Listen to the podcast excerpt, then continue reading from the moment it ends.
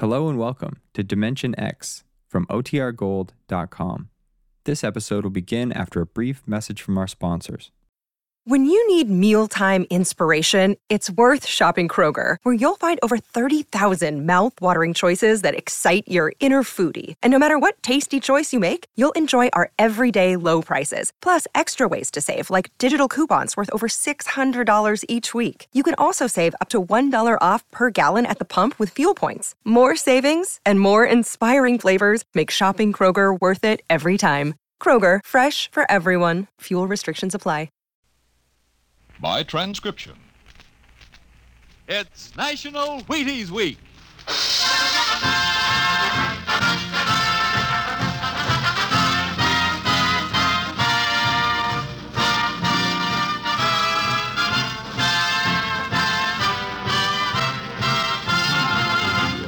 Yes, it's National Wheaties Week, and Wheaties present Dimension X. On stage tonight, Dimension X, another in the Wheaties big parade of exciting half hour presentations. It's National Wheaties Week.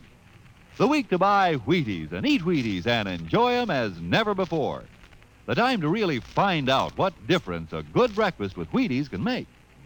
You know, you're getting protein when you dip into a bowl full of Wheaties. You're getting whole wheat minerals and vitamins. You're getting whole wheat energy. Yup, there's a whole kernel of wheat in every Wheaties flake. That's how a better breakfast, beginning with Wheaties, can help you step lively all morning long. And that's why all over this big country, folks are celebrating National Wheaties Week and stepping lively. So, how about it? Get out the big cereal bowl and help celebrate Breakfast of Champions. Pour out those golden flakes, put on the milk, put on the fruit, and let's have National Wheaties Week. You ready? Let's go.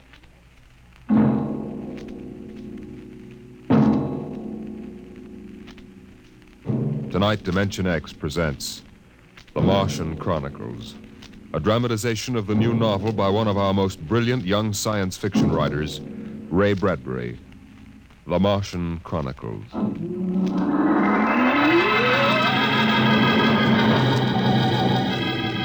January in the year 1999. One minute it was Ohio winter with doors closed, the panes blind with frost, icicles fringing every roof, children skiing on snowy slopes.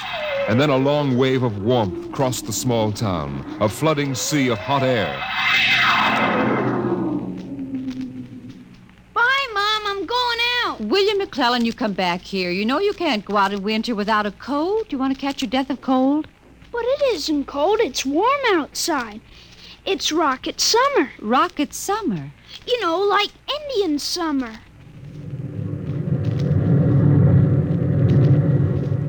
The rocket lay on the launching field, blowing out pink clouds of fire and heat, cracking the icicles, melting the snow, making summer with every breath of its mighty exhausts. It seared the faces of the watching crowd and drove them back. And then they saw the red fire and heard the big sound as the silver rocket shot up toward Mars and left them behind on an ordinary Monday morning on the ordinary planet, Earth.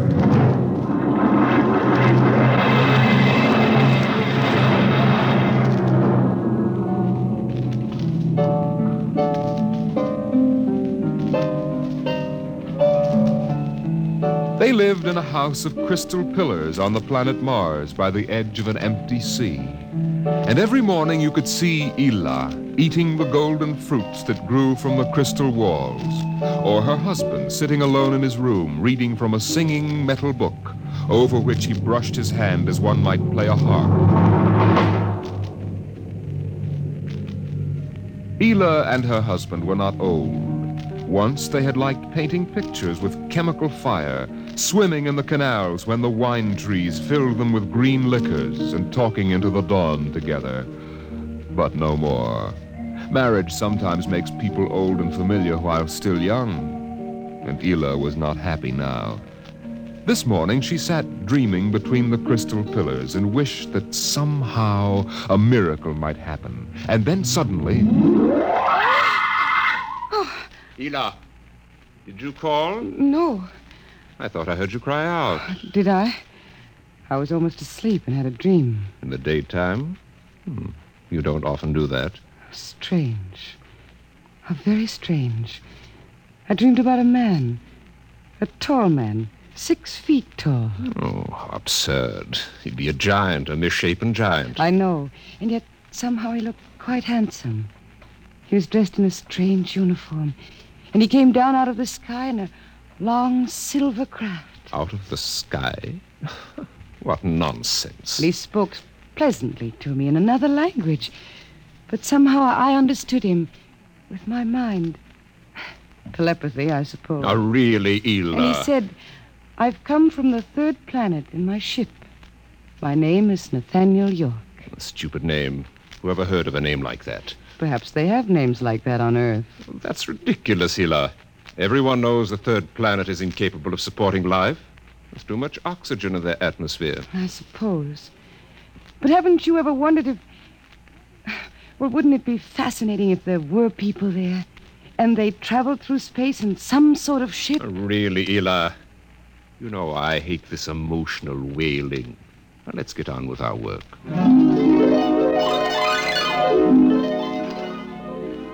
Evening came. The twin white moons of Mars were rising, and the house closed itself in like a giant flower.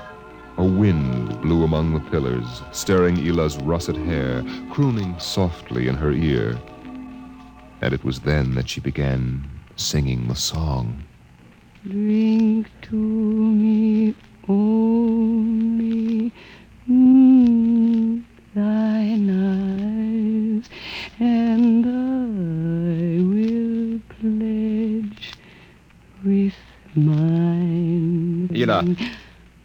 What's that song? I don't know. What do you mean you don't know? I've never heard it before. Did you compose it? No. Yes. No, I don't know really. I don't even know what the words are. They're in another language. It was part of the dream I had, I guess. Oh. You know, you haven't been yourself lately. It might do you good if we went away to the Blue Mountains for a week or so. Uh, what? Did you hear what I said? I'm sorry. I was watching the sky. You're certainly interested in the sky tonight.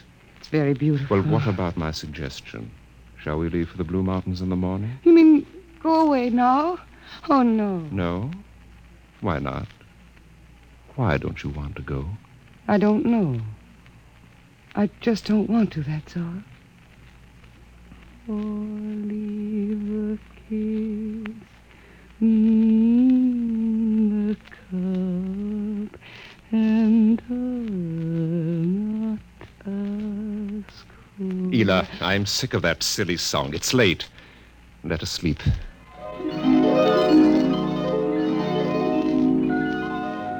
From the crystal walls poured a soft carpeting of mist to support Ylla where she lay down to sleep.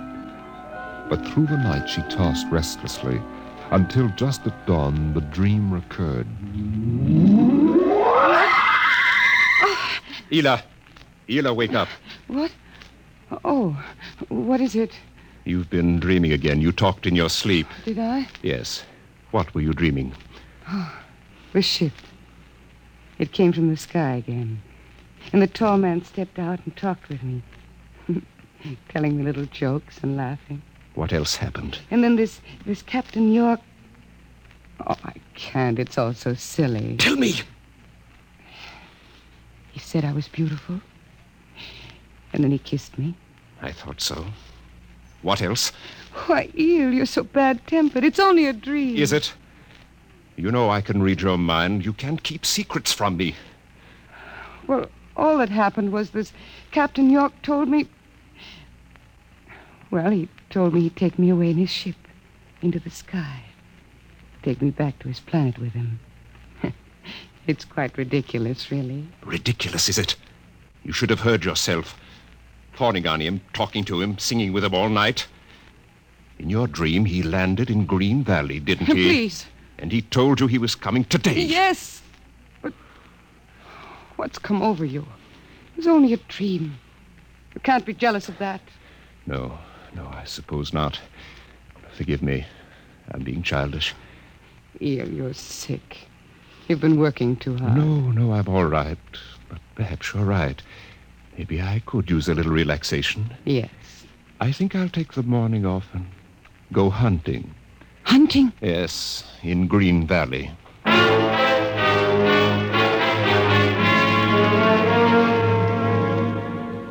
Numbly, she watched him go to a closet and draw forth an evil looking weapon. And then her husband was gone, walking toward Green Valley. And Ylla waited, watching the sky for an unknown thing, trembling with a nameless fear. And then it happened. A whirring, rushing sound. The warmth as of a giant fire passing in the air. The gleam of metal in the sky. He's come. It's true. The dream is true. The rocket vanished over the hill. The sky was empty again. And trembling, Ylla waited again, looking toward Green Valley and seeing nothing, listening for sounds and hearing nothing, until. A shot sounded, very sharply, the sound of the evil weapon. Oh, no. No, no, no. Her body jerked with the sound, and she wanted to scream and never stop screaming. For now she knew the dream could never come true. There was nothing left but the song, the strange and fine and beautiful song.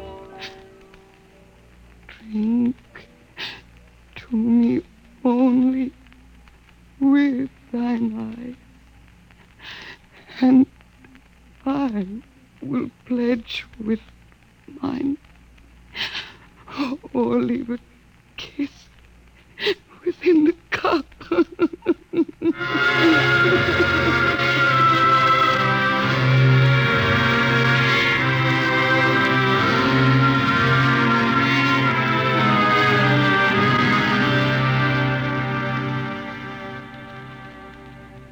But still the rockets came. The next ship came down from the stars and the black velocities and the silent gulfs of space and landed by night near a Martian city. The men made their way to the outer rim of the dreaming city, and then Jeff Spender went in to reconnoiter while the others watched and waited. Waited for something to stir in the haunted city, some gray form to rise, some voice to break the unearthly stillness. Where were the people? Where were the Martians? Nothing stirred to disturb the silence until. Halt! Who goes there? Don't shoot!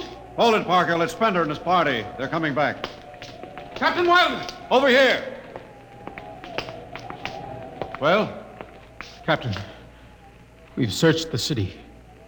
People were living here last week. People? Martians. Where are they now? Dead. Dead.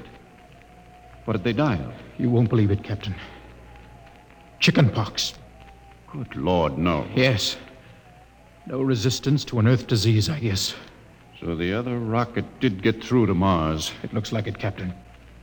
God only knows what the Martians did to them. But at least we know what they did to the Martians. You mean they're all dead? Yes. This planet is through. Hey, you hear that, guys? We're safe. Break out a bottle, Cookie. Let's have a drink to celebrate. Stop it, Parkhill. Put down that bottle. Ah, what's eating you, Spender? The planet's ours now. We got to christen it, don't we? I christen thee the city of. Uh, I christen. Hey, Park Hill City. Parkhill, I warned you. Stop it, you. All right, Spender, that's enough. That'll cost you a $50 fine. Cookie McClure, take care of Parkhill. Spender, you come with me.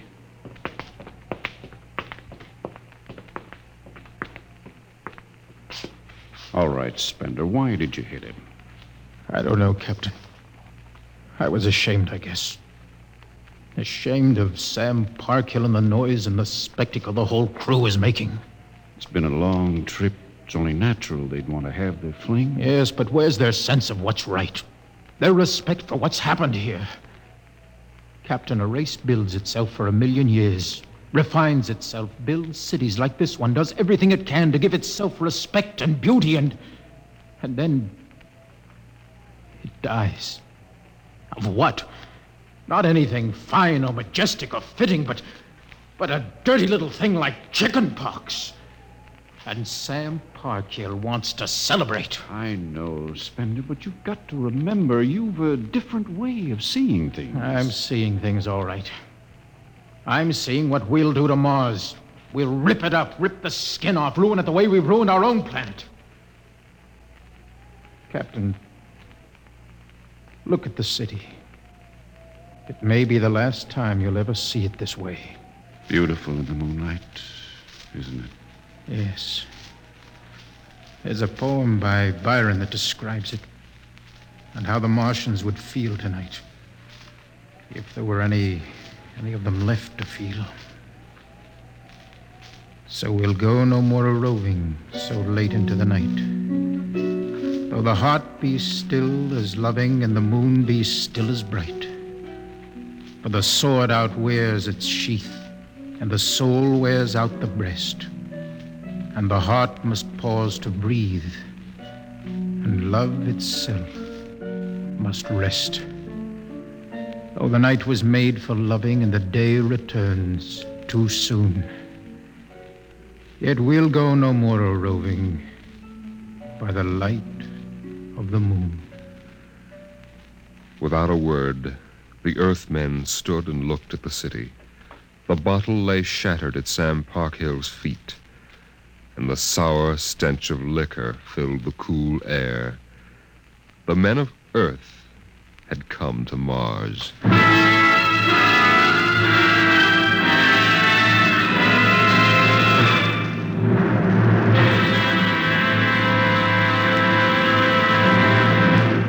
Dimension X will continue in just a moment. It's National Wheaties Week. Yes, the week when everybody tries Wheaties, even an orchestra leader. And here he comes from behind the scenes in radio to help celebrate National Wheaties Week, Mr. Von Dexter. Thank you, Frank. Hello, folks. I understand this is National Wheaties Week. I kind of get a kick out of that. The only breakfast food in the world with a week of its own. And I'm here for just one thing to ask you to try Wheaties during National Wheaties Week. There are a lot of us whose voices you've never heard on the Wheaties big parade of radio programs, you know. Backstage people. Like musicians. Right, Frank, like musicians.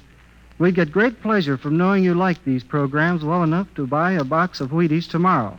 Wheaties are good. They're nice to eat. I like 'em. I think you will.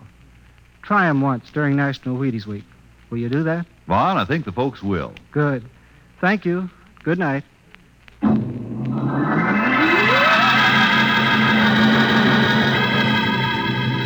Men of Earth came to Mars.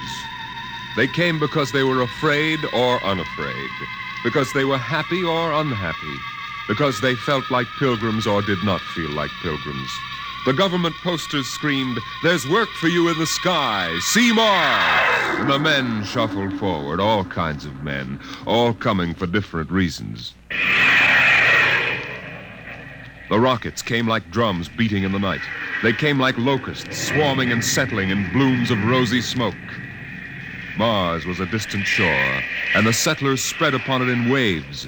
First the pioneers and builders, then the people of civilization. Some came because they were afraid of a coming war on Earth. Some came because they were afraid of nothing. Some came to escape from the smell of the subways and the cabbage tenements. And some came from houses like the one in Ohio. It was a good house, the house in Ohio, and for six years the family had lived there contentedly, enjoying music and poetry and the rich, warm things of life.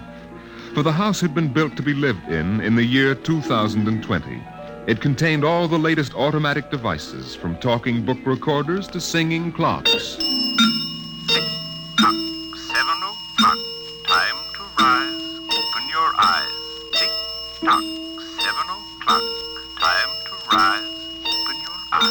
As the family rose and dressed, the beds whirred electronically and made themselves.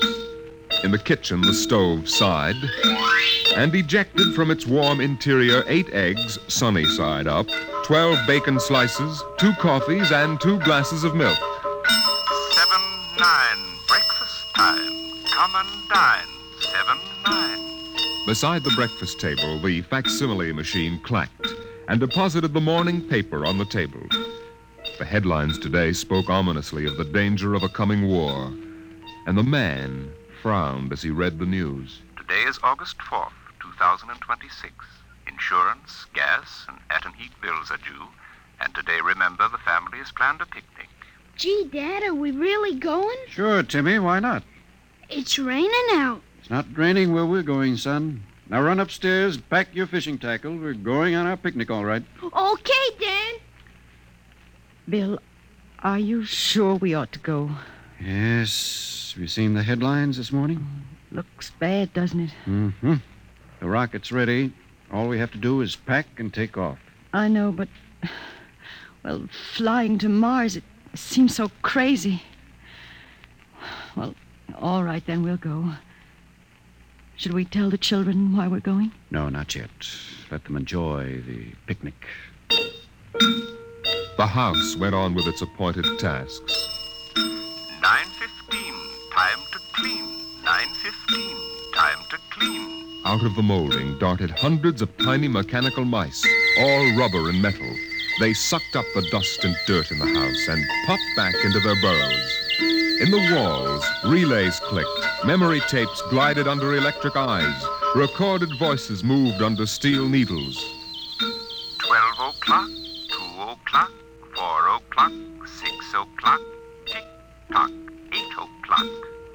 Evening came. In the living room, the hearth fire bloomed out of nothing, and the phonograph spoke from beside the fireplace. Mrs. McClellan, what poem would you like to hear this evening? Mr. McClellan? Since you express no preference, I shall select at random from among your favorites. Sara Teasdale, There Will Come Soft Rains. There will come soft rains and the smell of the ground, and swallows circling with their shimmering sound, and frogs in the pools singing at night, and wild plum trees in tremulous white. Robins will wear their feathery fire, whistling their whims on a low fence wire, and not one will know of war, not one will care at last when it is done. Not one would mind, neither bird nor tree, if mankind perished utterly. And spring herself, when she woke at dawn, would scarcely know that we were gone. The phonograph finished the poem, but there was no one there to hear, for the family had gone to Mars. Ah! Ah! On the Martian desert beside the highway, there rose a blare of red and yellow neon lights that spelled the death of Jeff Spender's dream. Sam's hot dog stand was what the sign read, and Sam, of course, was the same Sam Parkhill who had fought with Spender years before. 10,000 rockets were reported leaving soon for Mars, with 100,000 hungry customers, and Sam wanted to be ready for them. Hey, look up there, Elmer. Hmm? See that green star up there? That's Earth. Ah, good old wonderful Earth. Makes you feel almost reverent, don't it? Yeah. Send me you're hungry and you're starved. Uh, something, something. That's a poem I learned in school. Come on, Earth, send me your rockets. Here's Sam Parkhill with the only hot dog stand on Mars. Sam, what if the rockets don't come? What if there's a war on Earth? Ah, don't worry, they're coming all right. Ain't nothing gonna happen to spoil my plans, baby. I figured it all out. Sam! Hey, Sam, look up there! Earth! Well, what? Oh, no. It's catching fire. It's burning. Oh, no, that can't be Earth. Helmer, they can't do this to me. I got all our money invested in this place. I... Go ahead, Sam. Switch on more lights. Turn up the music. Get the hot dogs on the fire. There'll be another batch of customers coming along in about a hundred million years. Oh, no, it couldn't be. What a swell spot for a hot dog stand. Let you in on a little secret, Sam. This looks like it's going to be an off season.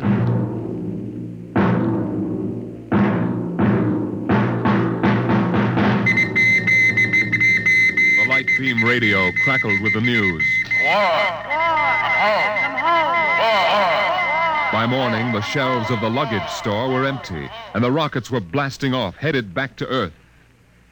In a few days, everyone was gone, and the planet of Mars once more lay deserted and silent.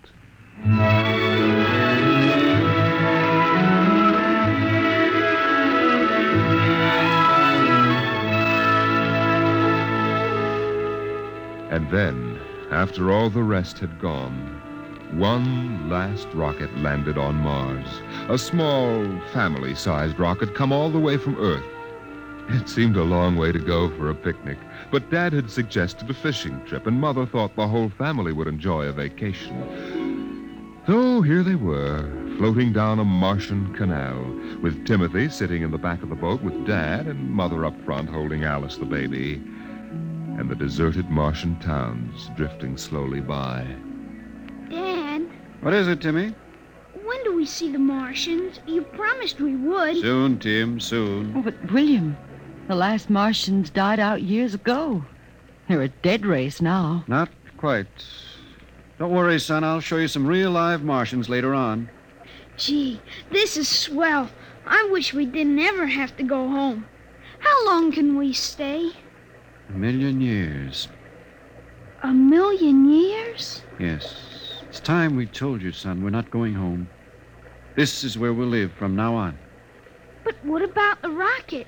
What about Ohio? There's nothing there now but ruins. The last Earth radio just went off the air. That means the war is over and Earth is finished.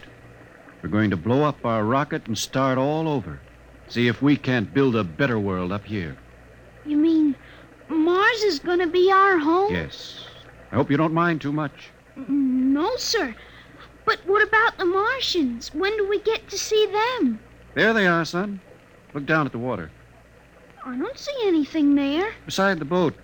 Look at the reflections in the water. But but that's us down there. Just you and me and Mum and the baby. Yes, son. You see, we're the Martians now.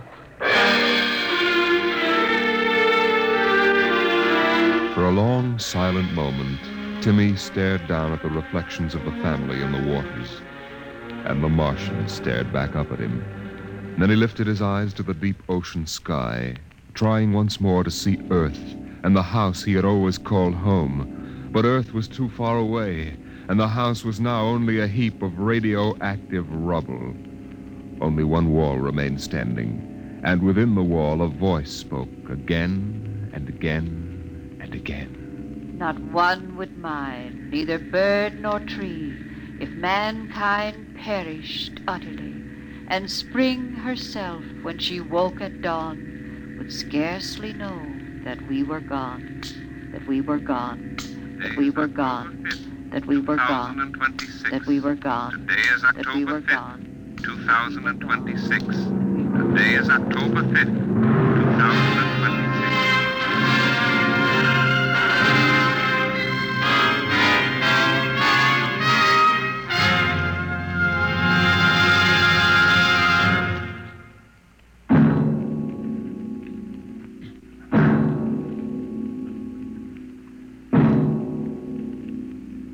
Have just heard The Martian Chronicles, a dramatization of highlights from the new novel by Ray Bradbury.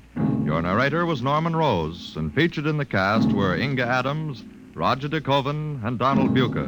Music by Albert Berman, engineer Bill Chambers. Dimension X is produced by Van Woodward and directed by Jack Cuney.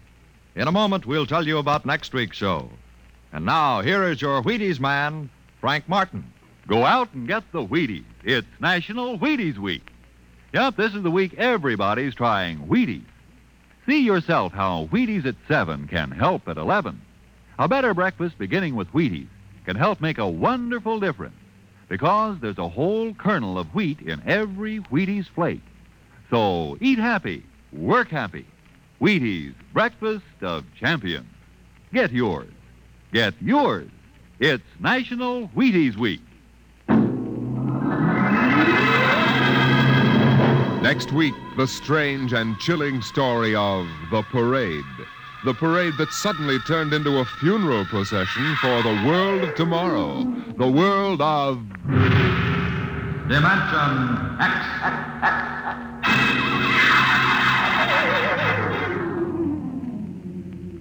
And this is the Wheaties man, Frank Martin, inviting you to listen on Saturday, that's tomorrow night, to Joel McCrea in Tales of the Texas Rangers on the Wheaties Big Parade. See you then.